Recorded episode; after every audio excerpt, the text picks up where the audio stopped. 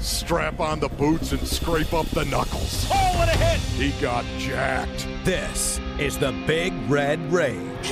Presented by Santan Ford and Gilbert. Murray's gonna score! Touchdown! Slammed to the ground by Budda Baker. Like a torpedo, he came flying into the backfield. The Rage is brought to you by Santan Ford and Gilbert. Right on the price. Right on the corner of the Santan 202 freeway in Val Vista. SeatGeek, your ticket to great seats. And by Arizona Cardinals Podcasts. Visit azcardinals.com slash podcast. The Red Sea is rising up. Temperature rising, vision blurring, rage taking over. Here's Paul Calvisi I'm ready. I'm 100% ready. I'm telling you I'm ready. and Ron Wolfley. It doesn't get any better than that. Unleash the fury! Okay, look.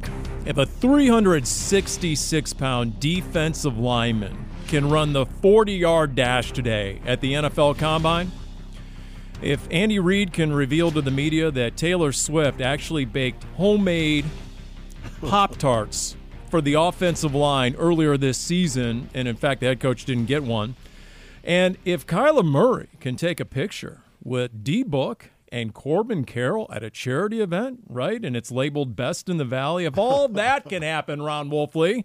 In fact, speaking of Kyler, you realize his Our Franchise QB tweet has now been viewed more than 12 million times. Oh. and we haven't even finished out the week. Yeah, see, we can absolutely do the Big Red Rage presented by Santan Ford and Gilbert. We are Santan Ford.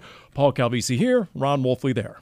And Paulie, too, when that tweet came out, that axe, if you will, when that came out, remember that was the first day of the combine right there. And to me, Paulie, that truly does mark the first day of the offseason, the new NFL season. Now, technically, it's not, of course, we all know that doesn't start until in March, but for me, that is the start of the new NFL season, the first day of the combine. Yeah, we know it's March 13th, the official start, because there are various things that happen. Five days after March 13th, the Denver Broncos would owe Russell Wilson some 37 million guaranteed. So everybody now, Russell Wilson will not be the Denver Broncos quarterback by the time that date rolls around. But as for right here, right now, in fact, moments ago, you had Jared Verse, the Florida State defensive end, 6'4", 254, running a 4'6 flat 40, the identical same time as Will Anderson. They have almost the exact same measurables last year, NFL Defensive Rookie of the Year. And Chop Robinson, the edge player out of Penn State, who has been linked to the Cardinals in a lot of mock drafts, ran a 4'4'8. Oh, no, he didn't, Paul. Did he really run a 448? And you know why he's named Chop? Because when he was born, oh, he was 14 pounds at birth, and his nickname was Pork Chop. And they just Paul, you still don't weigh 14 Chop. pounds. All right, let's get down to it here, okay? Big Red Rage presented by Santan Ford and Gilbert. Look, a little bit later, we're going to get a one on one with Daniel Jeremiah from the Combine, Darren Urban, Dani Sureck, Craig Grialou, all there. We got boots on the ground in Indianapolis. Dani's going to go one on one with Jonathan Gannon. We'll hear that a little bit later. We're going to hear all about Garrett Williams. We'll continue our close examination of just a just a robust rookie class from a year ago. But let's go into the trenches here. Monti Ossenfort talking to the media, and he was answering the question. All right, um, you know what? You, you got to find the player, but you also have to find the person. What goes into that? Anytime that we add a player to our building, it's it's going to be we're going to talk about the fit not only on the field but off the field as well. And so that's why this week is such a big step in that process is that we can we can meet with players, we can compare the information that we have coming in here to our take once we get a chance to sit down across from them. Ultimately, we owe it to the locker room to bring in people that have the right mindset. Ron Wolfley, would you say that the new decision makers, Monty Ossenford and head coach Jonathan Gannon, they have made that a premium part of hitting the reset button, finding those sorts of players, not just what they see on film, but what they encounter in person? Yeah, Paulie, we've been talking about this for a long, long time, ever since Monti Ossenfort and JG started voicing their opinion on culture and what the culture they were looking for and what they wanted to build here. I mean, this is not a surprise whatsoever. They have a clear cut dude in their head.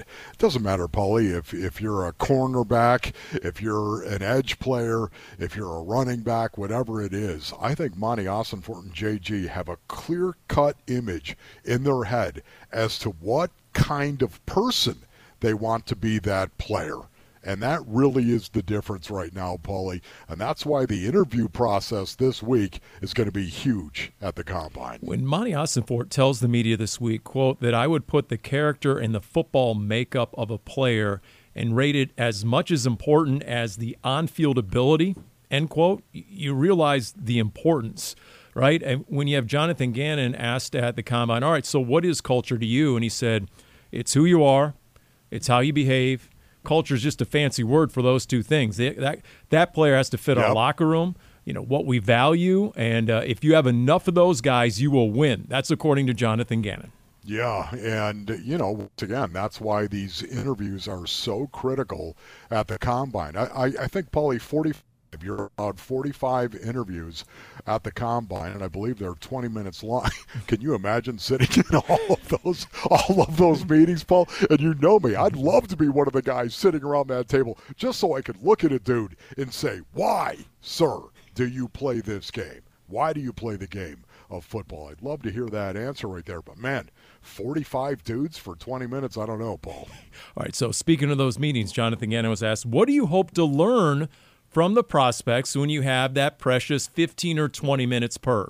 If they love ball and if they're team guys first, it's awesome meeting with them, getting to start to know them as people um, before you really dive into the tape. But uh, really looking for the what I call the price of admission if they fit that. So we've had a lot of good guys that we've already talked to. Got a lot more meetings scheduled the next couple days. So uh, it's a really cool process for us. Now a lot of these guys are coached up, Wolf. Uh, so how tough yeah. do you think it is to discern what's truly inside a player, what truly motivates a guy? Yeah, Paulie, I think you've got to ask him directly what he loves about the game and then listen to his answer. Because, Paulie, you know this. Um, these scouts, they've already seen this guy on tape, right? Monti Ossenfort has already seen this guy on tape. They got that. What you go to the combine for, it's the interview process, yes, but you're looking for veri- verification for what you've already seen on tape. You're looking for a guy to go out there and compete and verify what it is that you have seen right there. And maybe sometimes if a guy does so well, you're going to go back to the tape and you're going to look at it right now. But when you listen to that, Paulie, um, and you listen to a guy that is talking about love ball, you got to love ball. Will you define that for me? What does that mean? There, that's that's a statement. He's got to love ball, but when you get right down to it, what does that mean? That's why the interview process is so critical. So, one player who has really stolen some of the spotlight is Terrion Arnold, the corner. Most rate him the number one corner in this draft out of Alabama. And he told the media earlier today that Jonathan Gannon told me to get up, get up from my seat during the interview and demonstrate my press technique. And I said, Coach, you want me to hit you for real? And JG said, Yeah, hit me. Go ahead. And he said, I hit him. I showed him my press technique. And, and and Darren Urban actually confirmed that with Jonathan Gannon. Confirmed that moment moment really happened. Can't you see that happening with Jonathan Gannon and some totally, of these players? Totally, Paul. I, just, I totally see that happening oh with JG. Yeah, so you good. gotta be kidding me, man. I mean, it is so cool right there. But again, you know what's cool about this? If you ask a guy, I was kind of joking with you, but Paulie, I really would. Why do you play this game?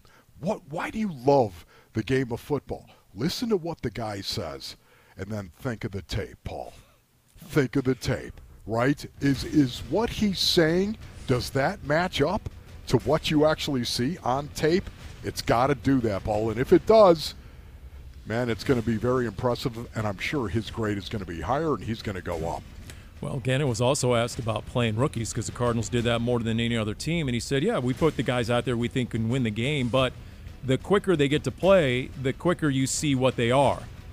He said that could be good or that could be bad, but you get to see him and then you're able to make your evaluation, and that's where that evaluation really starts right now in person with so many of these interviews. In fact, we'll talk in depth about Garrett Williams. There's a great story Monti Ossenfort recently told about meeting Uh, Garrett Williams last year at this time. Hey, join the Cardinals season ticket priority list for 2024. Home opponents include the Bears, Chargers, Patriots, Jets, Lions, Commanders, and the NFC West. Go to azcardinals.com slash priority list. We continue with a Big Red Rage presented by Santan Ford in Gilbert.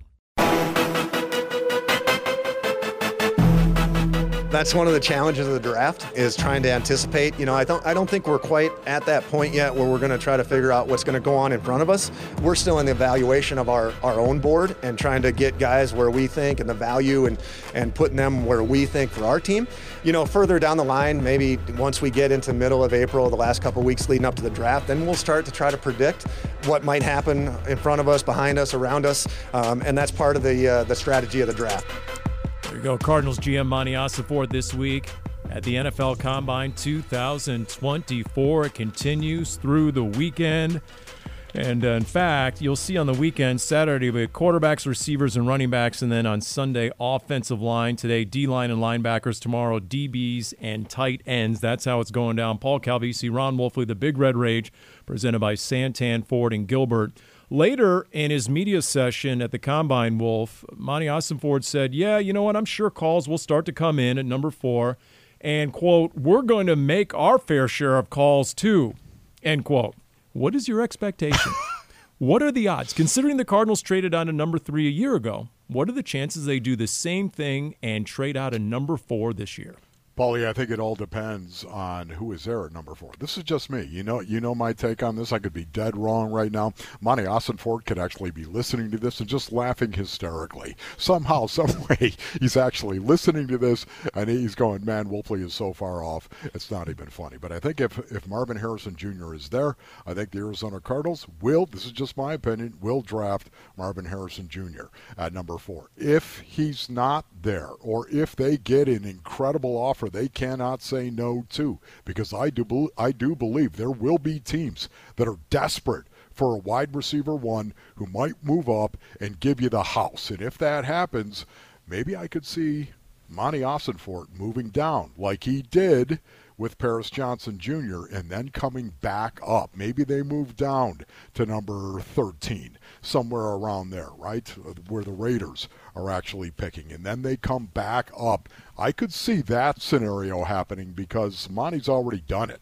You know, it's interesting. Daniel Jeremiah, and we'll hear an extended interview with him momentarily. He was asked earlier about, okay, what would it take the Raiders – to move from 13 to number three? That was the question. So, considering the Cardinals are in number four, he estimated the value to that team would be the 13th overall pick. It would be your first round pick and third round pick next year, and your first round pick in 26. That's pretty enticing. That is steep. Yes. So there's that. As for Marvin Harrison Jr., Monti Ossenfort was asked about him at his press session, and he said, quote, We've done a lot of work on Marvin Harrison Jr. Aha! Yes. That's all he said, though. But, and, Paulie, no, he did not. You know, he also followed that up with this is a very, very deep wide receiver class. Yes. Okay, now I'm just telling you want, as a general manager, you want your opponent, you want anyone out there who is watching you to believe you'll do whatever they don't want you to do. you will do it. Whatever you don't want me to do, I'm going to do. You want to keep all your doors wide open. Say, you want my sleeper trade candidate? Yeah. The New York Giants at number six. We keep Ooh. hearing about Atlanta at eight, keep hearing about Minnesota and Denver and Vegas, right? 11 through 13. There's yep. a lot of chatter about the Giants and how they can cut Daniel Jones after this coming season and save about 19 million. They met with Caleb Williams. Why? So there's a lot of thinking. So think about that. If they come up to the Cardinals at four and the Cardinals go down to six, oh, you could still get a Rome Odunze. You could still get a Terrion Arnold, the top. You could get the top edge guy, the top D tackle. I mean, six would be a great spot, and you get some further draft capital, perhaps from the New York Giants. I like that potential scenario. Yeah, no, I, I, I like it as well. But see, what's cool about this is you've already got how many picks in the top 91, Paul? How many? Well, six. six. yes. Six picks in the top 91. And 11 right total. Now and 11 total, of course. But man, six picks in the top 91 right now. And you've got a wide receiver one who could be a generational talent, a kid that is a bit of a freak when you look at Marvin Harrison Jr. and the fact that did you see this, Paul? Have you heard this story where they they stood Marvin Harrison Jr., who's six four, next to his dad, Marvin Harrison, and Paul, their hip line was exactly the same. What? Yes, Marvin Harrison's only six feet tall. His son is six four, yet the hip line was the same, which explains why he runs such good routes. His legs aren't really long, his torso is long, Ball. This is the Yeah. kind of thing right now Yeah. that happens at the combine, right? Well, it, it's an epic receiver class between Marvin Harrison Yes. Jr., Rome Odunze, and Malik Nabers. So, uh, you know, there's all that. I mean, what do you make of it? Well, guess what? Craig Grialou, Dani Sureck, a good get, and Daniel Jeremiah, they sat down with him at the 2024 Combine this week. I've read a number of different mock drafts, including yours. Don't Quarterbacks, do that to yourself. quarterbacks going one, two, Yeah. and three. So where the Cardinals sit at number four, good position. It's an awesome position. Yeah, I mean it's pole position because they're literally they're more than likely going to get their pick of any other position in the draft. It's your choice. And and if you want to auction it, if you feel like you want to auction it, you might have a chance to do that. If somebody wants to come up for, for Marvin Harrison Jr., you might have a chance to to move the pick. But I think more than likely we do have quarterback, quarterback, quarterback. I don't do trades and mock drafts, so just going to switch it up and put a different quarterback to a different team. Did it with the Giants, but I think if you know if three New England does not want to take a quarterback, they'd be almost dumb to stick and pick when they could get something for that pick for somebody coming up. Which again, Cardinals sitting there staring at everybody. Which positions are deepest in this year's draft class? Well, I almost feel like it's the same every year now as wide receiver. We are this is college game is just spitting out wide receivers left and right. So we have a ton of wideouts. That's the, the the deepest position in the draft. And I would say offensive tackles would be next. It could be a record-setting year for first-round tackles. I think that there's a chance we see eight. I think seven. I want to say is the record. So it's a really, really good group. After you get to those first, you know, eight, nine guys, I think it starts to fall off pretty good. I don't know that this draft is a great depth draft. You know, rounds five and six don't. You know, there's been other years I'm like, oh my gosh, like Amon-Ra St. Brown's there in the fourth round. Like, how is that possible? Uh, this year's not that. It's it's a. It feels to me like a three round draft. It is really, really good for those three rounds, and those are probably the two deepest positions. Wide receiver and offensive tackle, two positions the Cardinals need, Craig. Absolutely. and in your latest 2.0, as far as your top 50 prospects, you have three wide receivers in your top 4 mm-hmm. four in your top 16. Number one wide receivers, all three of those names. How do you differentiate what is a best fit for a particular team? I mean, some days you wake up and you feel like going for a run. Some days you wake up and feel like going for a bike ride. You know, some days you might want to do some Pilates. I don't know. It's just like they're all they're all whatever flavor that you want. What do you what are you looking for? I mean, if you want the run after catch and the explosiveness, you're going to love Nabers for what he brings there. You know, Marvin Harrison Jr.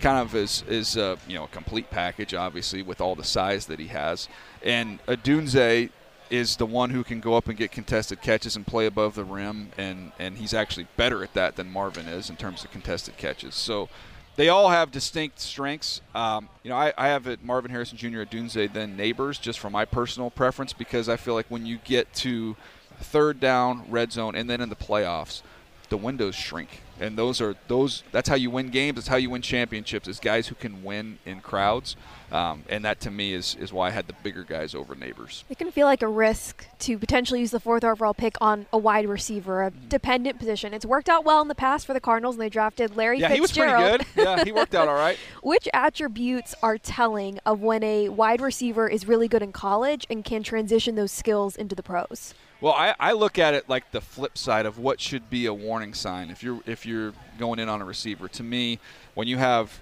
this is like the killer traits here. When you're stiff, when you have inconsistent hands, and you have a limited route tree, those are like if you find a guy that has all three of those things, it's like blinking lights, buyer beware. Now with these guys, you know, Nabers will let some balls get into his chest every now and then, but he's got reliable hands. None of the top three guys have any of those warning signs. Defensively, the Cardinals need help as well. Line of scrimmage, secondary, edge rusher, I think, at least for me, would be the biggest need. Where do you see those positions relative to the depth of the prospects on this? Yeah, I mean, if you're going to look on the defensive side of the ball, corners the, is the deepest. There's a it's a really you know deep crop of corners. So if you're going to say, you know, man, I've got an edge rusher I like and a corner I like, you take the edge rusher. Um, that would be you know the move to make there with that second pick. What it's number 27, right? So you're looking at you know does Chop Robinson get there? potentially from Penn State would be an option there. Darius Robinson from Missouri. Those that's kind of like the collection of you know those types of players you're looking at at that point in time. Which positions do you prioritize in this specific draft that can have a trickle down effect to have a positive impact on the rest of the defense? Well, I always, you know, everybody has different thoughts on it. I, I'm still a front to back believer that if you can build up the front, it'll take some ease some pressure off the back. Um, you know, Bill Belichick kind of famously towards the end of his career kind of flipped that and just said, let's put our resources in the secondary and I can manufacture a pass rush. So you can do it either way, but I, I still think that's the way you do it. And I think when you look inside the division, it's what the 49ers have done. You know, they are they are strong front to back, and that's how they're built. So that to me is where the priority would start. And that you know, look, free agency is where you can get a leg up there. Um, but I think to me they, they need to double down and continue to add resources to that front. So when you're looking overall arching, what would you say are the most glaring needs for the Cardinals to address with some of their? I mean, they've got 11 draft picks. They've got yeah. six in the top 100, most in the league. What are the glaring needs for the Cardinals to address? I think if they come out of this draft and they get an impact player on each side of the line of scrimmage, offensive line, defensive line, and then they could get two dynamic players. Now, you can one of those guys probably going to have to be raw when you think about the receiver or the DB, um, but just getting some juice, some explosiveness, you know, with a receiver and a defensive back, and with the resources they have, I think that's accomplishable.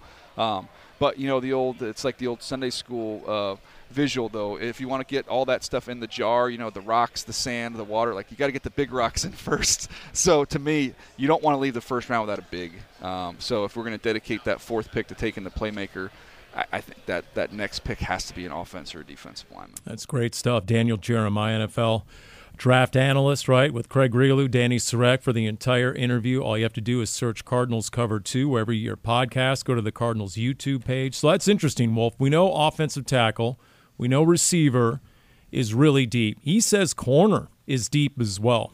You know what that makes me think?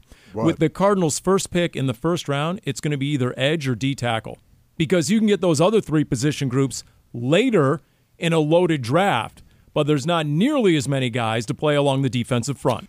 Yeah, it's really interesting, Paulie. Um, I would disagree with you. I think this is all going to be about building around Kyler Murray, and that means you've got to protect Kyler Murray. And the best way to protect Kyler Murray is to go ahead and get him a offensive lineman, maybe an interior offensive lineman, Graham Barton, maybe oh, no. maybe no. an offensive tackle, Paulie. You bring him in, Tyler Guyton. Maybe it's a situation where you also have a Marvin Harrison Jr.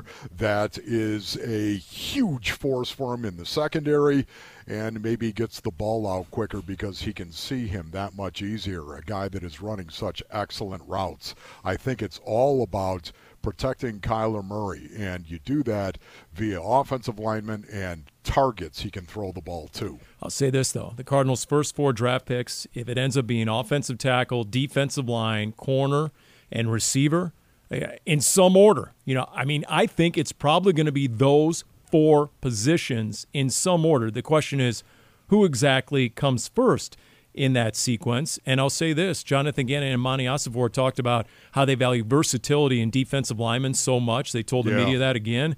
It does make me think of Darius Robinson, the guy that Daniel Jeremiah named out of Missouri. He plays anywhere from the one technique all the way out to the edge. He tore it up at the Senior Bowl. He's supposedly going to test really well, and he was just a force at Missouri. Yeah, he was a force, no doubt about it. I, I like Chop Robinson as well. I really like this guy. Paul, you, did he run an excellent 40 time? Were you just talking four, about four, eight.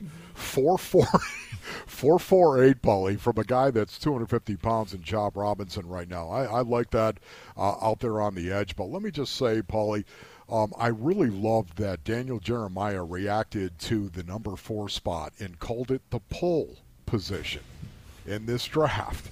Isn't that interesting, Paul? Yeah. He called it the pole position because quarterback, quarterback, quarterback is the way he sees this going. And then the draft starts when you get away from the quarterback and you got a position a position room you might want to draft. And Wolf, I know you're flying the flag for the Marvin Harrison Jr. fan club. I get it. But did you also catch where he said Rome Odunze had more contested catches yes. than the Ohio State All American? And it's true. I got it right here. He had 21. Marvin Harrison Jr. had 13. And by the way, Rome Odunze is 6'3", 215 and might run a sub 4'4". He was the high school state 200 meter champion. Yeah. I'm just saying he did say that Marvin Harrison Jr. was the complete package. he did. All right, listen to your favorite Cardinals podcast. All you have to do is search Cardinals Podcast, azcardinals.com slash podcast. We continue with a Big Red Rage presented by Santan Ford in Gilbert. I do think that uh, we have a good plan in place to improve our players and get better. Culture, guys, is people and how you behave. That's it. It's not some fancy word. It's like, hey, like who do you have and how do we behave on a daily basis, right? So it's my job to hold them to that, set, say, hey, this is what we want, and then let's make sure we do it. And when it's right, we point that out, and when it's not right, we point that out. And then ultimately, the locker room took that over this year. There we go, Jonathan Gannon, really interesting, and he's really forthright with the media and you know, they asked him, for example, okay, as a new head coach, what did you learn? Your takeaways year one. He said, you know what? I learned to delegate. I learned to trust people, you know, and, and he said, I made my biggest jump as a position coach from year one to year two, and I expect that out of myself in my second year as a head coach of the Arizona Cardinals. There he was from the combine. In fact, that is where we have boots on the ground. Darren Urban, Dani Sureck, Craig Grialou. It is the Big Red Rage presented by Santan Ford in Gilbert. We are Santan Ford, Paul Calvisi, Ron Wolfley. Wolf, would you have enjoyed playing for Jonathan Gannon? Yes, I believe with all my heart, Paulie, that I would have fit really, really well into this kind of culture right here. Now, listen, he doesn't have a fullback on his team, Paul, so I doubt that I would have been here. But in, terms of the culture, yeah, I think I would have fit like a glove. I really do. I mean, this is one of the things I love about these two guys, Monti Ossenfort and Jonathan Gannon. It's the fact they know exactly the type of human being they want inside that locker room. Yeah. In fact, with no further ado, let's just kick it to Dani Sureck. She had a chance to sit down with Jonathan Gannon, the Cardinals head coach, here this week, and they got into some big picture topics about the Big Red. You've said you talk every day with General Manager Monti Ossenfort, especially this week when it comes to player evaluations and interviews. You've said when it comes to finding the right fit, it's about the price of admission, which not everybody pays. How much is the price of admission to become an Arizona Cardinal? Yeah, it's um, it's a lot. And what we're talking about there is is the people that they are and their football character. So we like to look for certain things, you know, just as they're going through their college career uh, what that looks like for us when they submerge into our culture with the Arizona Cardinals, um, what we think is needed to get the job done. And last year's draft class all paid that price of admission. So Monti and his staff, and we did a really good job on that. So that's what we're looking for this year. Reflecting on last season, four wins, defensively, 29th passing defense, 32nd in the run. What's required to turn things around and become a threatening defense in just one offseason? A lot. Um, obviously, not where we need to be uh, to win enough football games to be relevant in January, as I would say. And um, I think continuity of the coaching staff and some of the things that we did last year moving into year two will help the players that are here. And then, you know, obviously excited about the acquisition phase too. You know, free agency and the draft, always add new people to the room. But the guys that we have back, they did a good job of trying to do what we wanted them to do. Um, and I think obviously there's a big area and a big room for a jump and improvement going into year two. You saw eight games with your franchise quarterback, Kyler Murray. His presence immediately rejuvenated the offense, the team as a whole. Offensively, what pieces are missing where, if addressed, can elevate his play and in turn the offense's play as a whole immediately? Yeah, I wouldn't say missing. I would just say we're looking to add good football players everywhere. And um, the offensive line, I always think in my mind, that's where I look to first, you know, because there's five guys on that and they, they got a tough job and they're running pass game. And then and then how many playmakers can we surround Kyler with, you know? So, and that comes in all kinds of different shapes and sizes and forms and positions. Um, so, as long as we add good football players, we'll be on our way. You've said this offseason you want to tear things down with your staff and keep them on their toes. What good are you carrying over from last year to build upon? A lot. Yeah, I mean, I think like certain things, just our, our standard of our, you know, our way of doing certain things, I think was was good, and the players liked it and they're comfortable with that, and we they showed improvement with that. Um, but I want us to really what I was talking about with that comment was I want us to have a growth mindset and making sure that we're talking and thinking about everything that we're doing, and uh, to make sure that it's the best thing for the players. And um, as long as we're improving, I say individually and collectively, um, then the players will improve. So that's what I wanted done this offseason, and they've done a good job with it. First year as a head coach, check done. What was the biggest lesson learned? Uh, you got to delegate. You got to delegate a little bit. I got, I got, we have really good people in the building.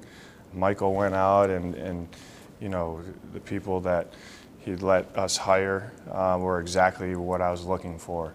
And so I listen to those guys. So I listen to them, and then I delegate some responsibility at times. But um, it was it was fun. But I'm looking forward to the growth for myself in year two as well. Um, just being on a job, you know, the, the the greatest experience is experience. So going into year two, I have to improve my game too. So uh, I'm working on that. At what point, what week did you realize I got to delegate a little bit more? Training camp. okay. Training camp. Yeah, training camp. It kind of hit me. Um, so, uh, but that was cool. People were ready to do that. You know what I mean? So that that was that was uh, kind of a neat experience for me. A little stressful, uh, but uh, it was good. You were pretty hyped in the war room last year's draft, which makes sense. Monti Ossenfort was making big moves, wheeling yes, and he dealing. was wheeling dealing. How prepared are you for the Monti magic this year? Yeah, I was just gonna sit back and you know get your popcorn ready. it's good stuff right there, Jonathan Gannon with Dani Sureck. Catch the entire interview youtube.com slash AZ Cardinals. All right, so in order of appearance there, uh, talking about player acquisition, and we've obviously talked a lot about the draft, and that comes from the combine. Free agency, Ron Wolfley, because on Arizona Sports last week, the owner Michael Bidwill, said we're going to be active in free agency. In fact, he used the words very active. Monti said we're going to be active in free agency. What does that mean? I can't spell that out right now. Dot dot dot. What do you think that means? You know what, Paulie? I really don't think we're going to see a big free agent splash. That is just me. I don't think that is the Monti Ossenfort way. You know Monti Ossenfort, Paulie. You talk to him as well. And I just think that Monti Ossenfort is more about building through the draft and supplementing with free agency, of course. I don't know if we're going to see a big signing via free agency based on what he did last year, I thought it was very, very interesting. He brought in a bunch of pros, Paul guys who were pros brought him in here. Kyzir White is a guy that I will point to and say this is a pro. Kyzir White didn't go, of course, to the Pro Bowl, hasn't been to the Pro Bowl. We know that. But Kyzir White, he only played 11 games last year. This is a guy who is a pro and a guy that's going to go out there and he's never going to get you beat at the NFL level. That's what I think he's going to be looking for more and more and more guys. Now, they actually paid Kyzir White, actually gave him a little bit of money, but I don't think we're going to see a $20 million signing a year, Paulie. I think Monti Ossenfort is about building through the draft and then using free agency to supplement. Yeah, if I had to forecast, I would agree with you. I would say this though: the reason I think, in part, they gave Kyzir money the most money, Kyzir White the most money of any free agent, is because they knew him so well. True. Is there a defensive lineman out there they trust, an edge guy they trust, a corner out there? Because right now the defensive line room, it's an empty cupboard. Uh, I mean, you need guys, and you could really use a game wrecker. And so yes. I wonder about that. And the difference from last offseason, you have about 50 million available in spending power. Yeah, that's right, Paulie. You know, it's it's very interesting because just listening to you talk right there, would you say Fletcher Cox would be a guy that you might just, you know what I yeah, mean, Paul? Sure. I mean, there he is. Yep. And, and, we all know that Fletcher Cox, of course, a guy that has been an awesome three technique in the National Football League for a long time. He's 33 years old right now. Um, he might be at that point where suddenly it's going to be a change of scenery for him. What could you possibly get Fletcher Cox for, Paul? And what kind of discount might he actually give Jonathan Gannon and Monti Ossenfort to come out here to Arizona, beautiful Arizona, and play? That that is the question that I have right now, Paul. Would he give him a hometown discount, so to speak? That's right. The Niners got Javon Hargrave, so Cardinals go after Fletcher Cox. Yeah, there you go. That'd be. Uh, by the way, he also mentioned Kyler Murray in in that interview, and it was interesting to hear Jonathan Gannon tell the media in Indianapolis that, you know what, uh, the game is going to go through one.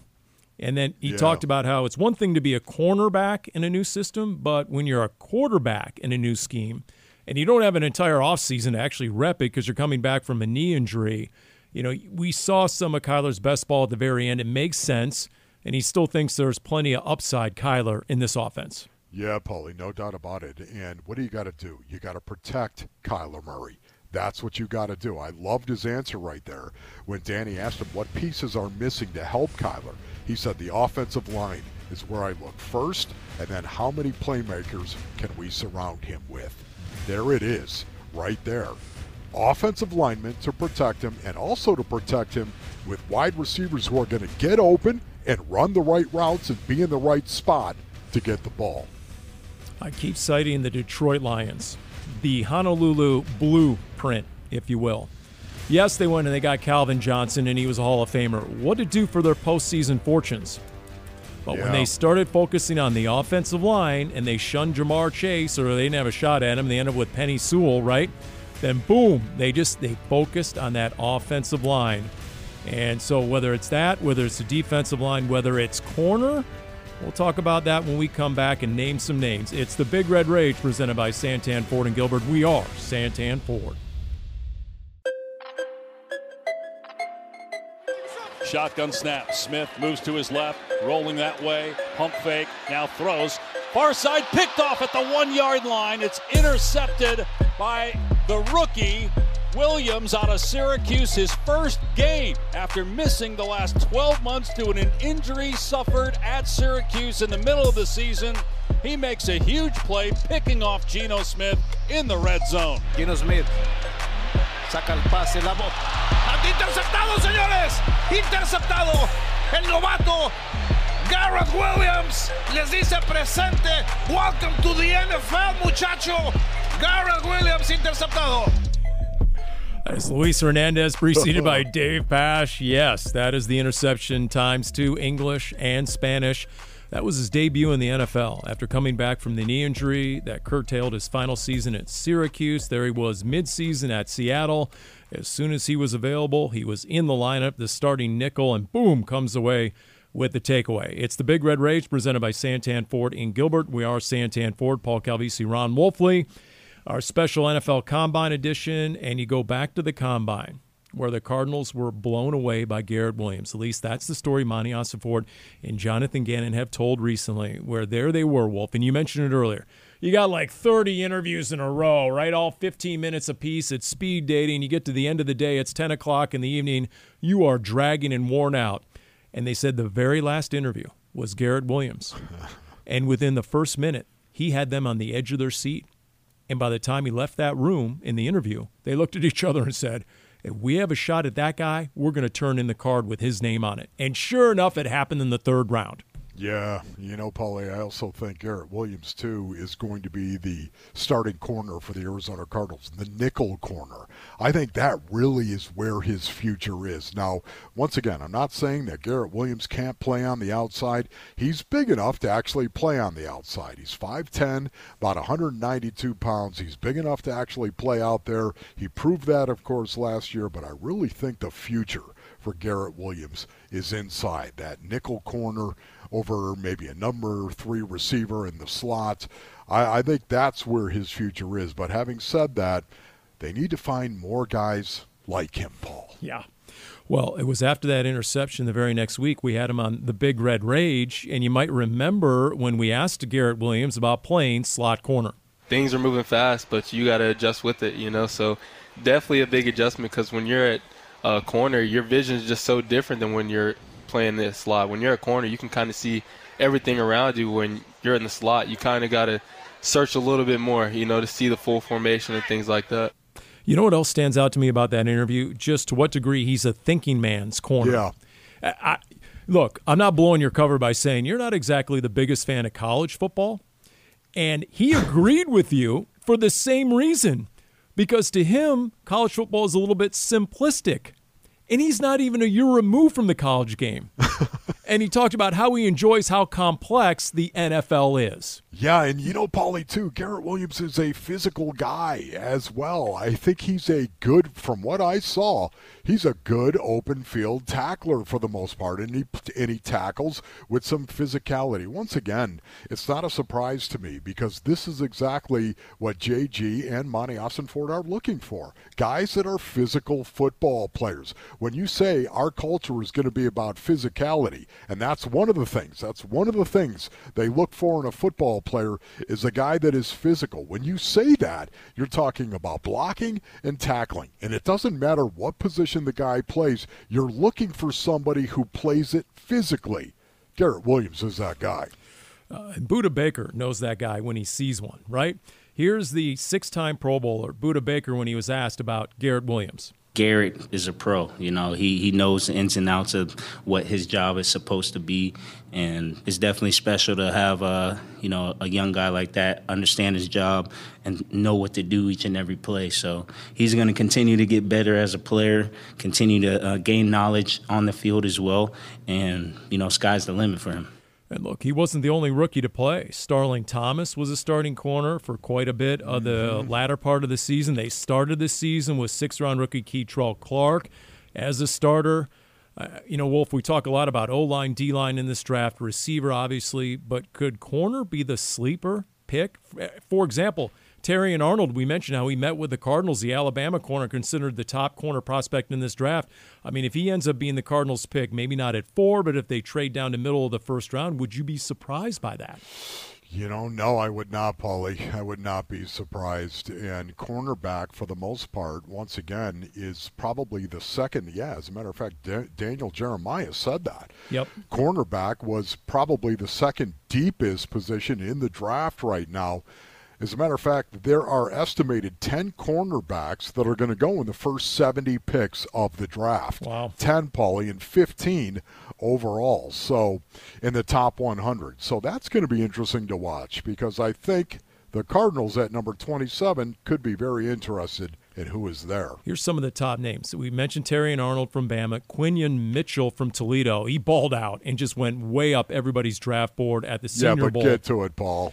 Then you have Ennis Rakestraw from Missouri. Okay. Right. And then you had number four, Nate Wiggins of Clemson. By the way, he says he ran a 4.27 recently, and he's gonna, he, he's going to be a blazer, a burner in the 40. And then the fifth one on the board that I saw was Cooper DeJean from Iowa. Okay, wait a minute. You didn't Who have am I Kool-Aid? missing?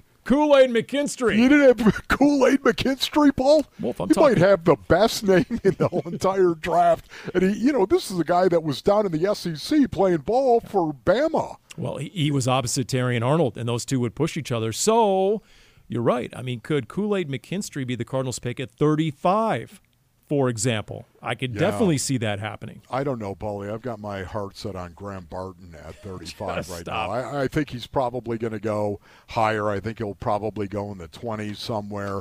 But um, who knows? He might fall in this draft. And if he does, man, I've got Graham Barton slated for number 35. By the way, based on what all the coaches and GMs were saying at the combine this week, here's my forecast. I'm going to look into the crystal football and I'm going to project a few things. You ready? Oh, no. Justin Fields traded to Atlanta. That's going to happen. Caleb Williams will be drafted by the Bears. Russell Wilson will go to Pittsburgh after he's cut because, based on what Sean Payton was saying to the media, uh, that decision is coming really soon. By the way, it's interesting to hear the Broncos GM George Paton say, We've gotten no trade calls on Russell Wilson.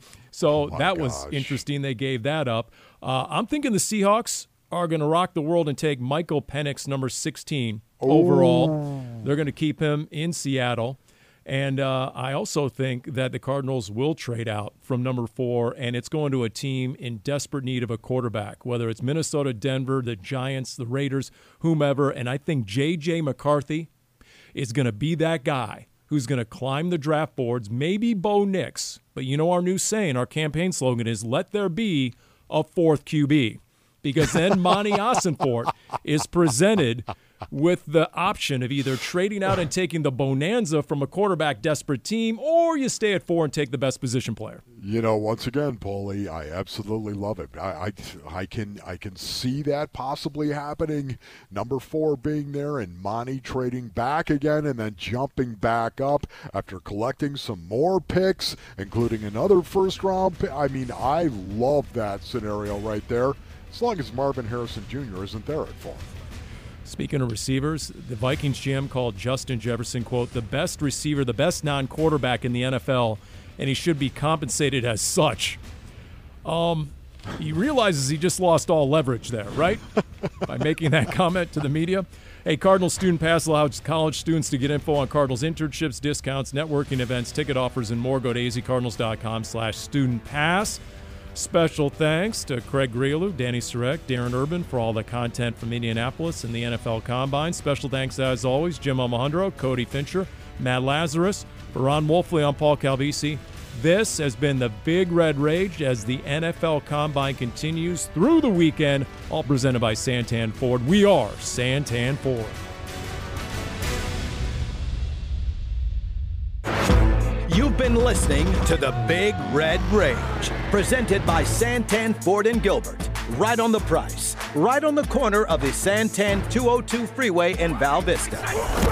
The Rage is brought to you by SeatGeek, your ticket to great seats, and by Arizona Cardinals Podcasts. Visit azcardinals.com slash podcast. This has been an exclusive presentation of the Arizona Cardinals Football Club.